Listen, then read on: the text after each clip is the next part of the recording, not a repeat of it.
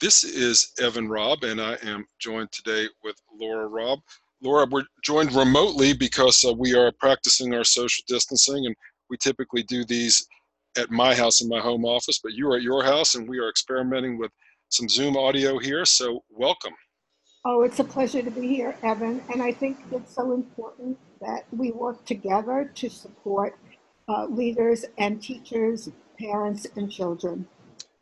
A- absolutely. You know, this is the second podcast uh, that you and I are doing, really about sharing information during a time that educators all across the country, across the world, are shifting from being in a classroom to remote learning.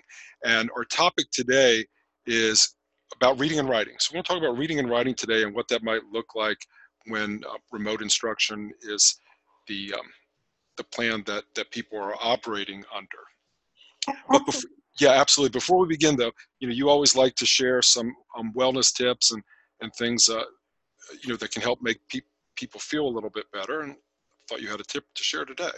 Yes, I do, Evan. Uh, you know, there are a lot of videos online that um, that give you exercise routines. Uh, they're a lot of fun. I think that it's great for uh, teachers and uh, and children to try some of these out and and have some joyful physical activity because it really uh, makes for a more positive outlook. Yeah, I agree. You know, my tip is really in the same spirit, which is building in some time for exercise. You know, in our last podcast, we'll continue to, to say that it, it's important to try to build some structure to our days. And, you know, we want to certainly recommend that to people that are listening to this podcast too. And as we spend more and more times in front of our computers working on remote learning, uh, it becomes important also to get your body moving and to make sure that you're getting some time for exercise during your day. Yes, and, and it does contribute so much to a, a feeling of well being. And also the feeling that, yes, uh, even though I might be a little tired, I can pick myself up now and get some much needed work done. Excellent. So I'm going to take your advice. You're going to work on work on building some wellness time into the day to make the other parts of the day more productive. But now let's shift this into the main topic of our discussion today, which is we are sharing some reading and writing tips uh, for teachers as they start thinking about remote learning. And I know you have a tip to begin with right away. Yes, but I want to preface all our tips by reminding teachers and administrators that you're not in the classroom. That I want you, when you think of something for your students to do, ask yourself do they need you there right there, that moment, for that learning experience to be successful? Or is there another way you can organize it or frame it? Um, and with that in mind, um, encouraging um, teachers to do some reading um, on their own. I, I'm not even saying professional materials, which of course I always encourage people to do, but you know, read a favorite book or a magazine. Like I love mysteries, and I know you and I right now are going to have a conversation when you finish it about the latest book about uh, Agent uh, Pendergast, um, and the book is Crooked River. I want you to do things like that, that nurture yourself, that make you feel good, and that you can share with your students as a model that reading is something that you can do and enjoy at home and still grow as a learner and a reader. You know, and one of the great ways to be able to share that information with students is to make a small video. And there are um, lots of ways to do that, whether someone uses Zoom, which we are using right now, it's available to the public. Screencastify uh, is another way to do that, where uh, you know a teacher or or administrator can take a video themselves and share with students something that they're reading that's inspiring or motivating to them. You know, it's always important for adults to let students know, children know, that you know, if you want to be a reader, you have to you have to read, and so modeling that is very important. Absolutely, Evan. Uh, and I've noticed already that many teachers are reading aloud and sharing books. I see it on Twitter. I see it on Facebook. Um, take advantage of that. Watch watch them so that you can figure out ways uh, to do your own if you're a little reluctant. but reading to a child online has uh, is very powerful. And it also brings a closeness uh, to you and the, the kids who are watching. The book is a bridge and a very important bridge uh, of, for learning. Uh, the Excellent. other thing, go on, Evan. No, no, no. Please go ahead. Okay, the other thing is there are a lot of websites and companies that are sharing free ebooks. Um, you can get all the classics and uh, lots of poems um, right online, free, uh, short stories, myths, uh, all- but they're sharing more contemporary works uh, for students. So if your students have computers available, then, uh, and, and they did not have time to take books home, uh, or don't have books at home, then that is an excellent resource. You know, of course, you know, Laura, you and I both know that not every student in America has a laptop at home, uh, but many students have laptops, and many students uh, are, live in families where there is a computer. You and I are huge proponents of independent reading, but students do not have the ability to go to the library right now. So, looking and sourcing information that is available uh, on the web for for free ebooks and things of that nature—a great way to get kids um, engaged in reading at home during this time. Absolutely. And I want to put one caution in. Do not assign a book. Give your children choice and make the choices representative of the instructional reading levels that are in your classes. Because one book will not meet the reading needs of everyone. The same thing goes for uh, if you get want kids to read poetry, put up five or six poems or send them to a website where they have choices. Absolutely. You know, you and I talk about that a lot in, you know, as we talk about reading and building a culture of reading within a school. But you and I would never recommend one book for an entire class for a, particularly for a fourth through eighth grade classroom. Uh, but, and we certainly don't recommend it in the online format either.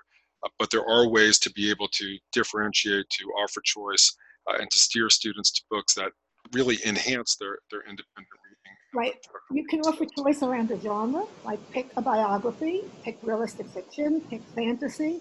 You could also offer choice around a theme.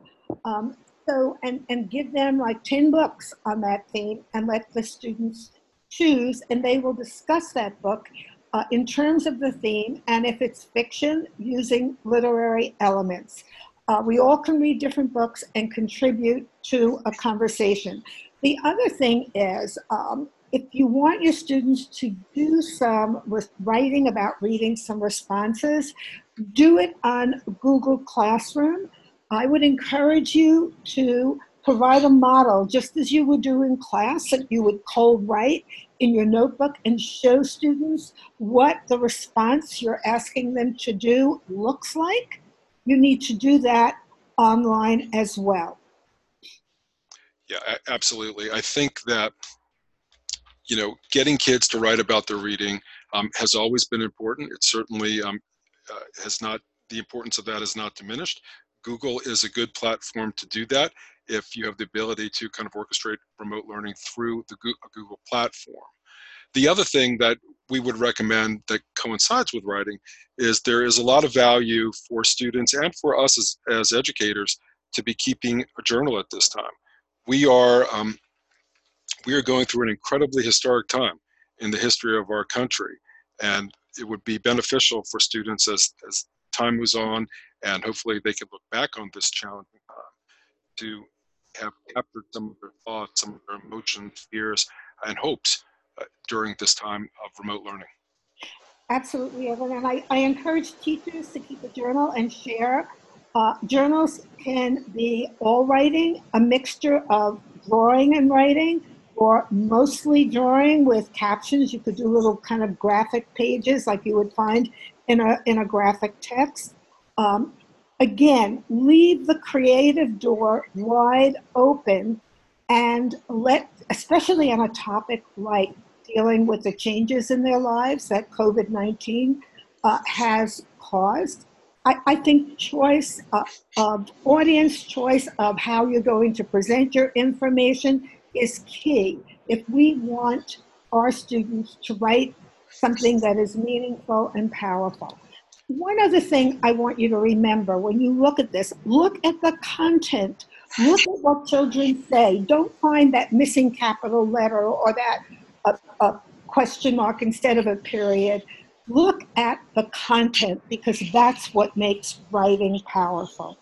Yeah, you know, you and I, you and I both, and we've talked about this a lot, you know, all the time, which is since we're in a remote learning environment right now, we we don't recommend doing re, having reading and writing instruction be radically different than it would be in a classroom. You know, when things are assigned remotely, there could be, and I certainly don't want to be presumptuous here, but there could be a tendency to kind of move things more into the worksheet realm. But that does not work in in um, in school when kids are in school, and it's not going to work in this format either. You know, what you and I are talking about in our reading and writing recommendations are getting kids to read, the power of choice, um, modeling, modeling, having kids write about their reading. Absolutely, but and also with the keeping of a diary or anything else, they need to have choice, and the writing it needs to be important to them. They need to choose what they write about. No writer, no professional writer writes from a worksheet. A worksheet does not produce a writer because the child never learns about the process and the struggle with finding the right word choice uh, or organizing your piece or focusing and narrowing a topic. Um, and I want to say something for younger children. One of the best things you can ask younger children to do, and they can do this in their notebooks or on a large piece of paper, is to draw and then write about the drawing. Perfect for kindergarten, first grade, second grade. There are some children also, Evan. I, have had eighth graders who they they were really very artistic. They loved to draw and they saw things visually before they saw them in writing. Well, then let them start with the visual. That's what picture book writers do. They make thumbnail sketches of what the 32 pages will look like. Uh, so the visuals uh, and, come before the text. Remember that and allow your students to do that. Absolutely. You know, as we wrap up, one of the additional things that we wanted to recommend is you and I see a lot of value in in teachers setting up a certain chunk of time for their um, their virtual office hours, which is a time that students can email them, that students could call if that's something that's permissible within your division, um, and or um, a Google Hangout if that's permissible in one's division also. But feedback is important and communication is very important and setting some time and then communicating to students, communicating to families when you may have availability is particularly important during remote learning. Okay, and I want to say something about feedback.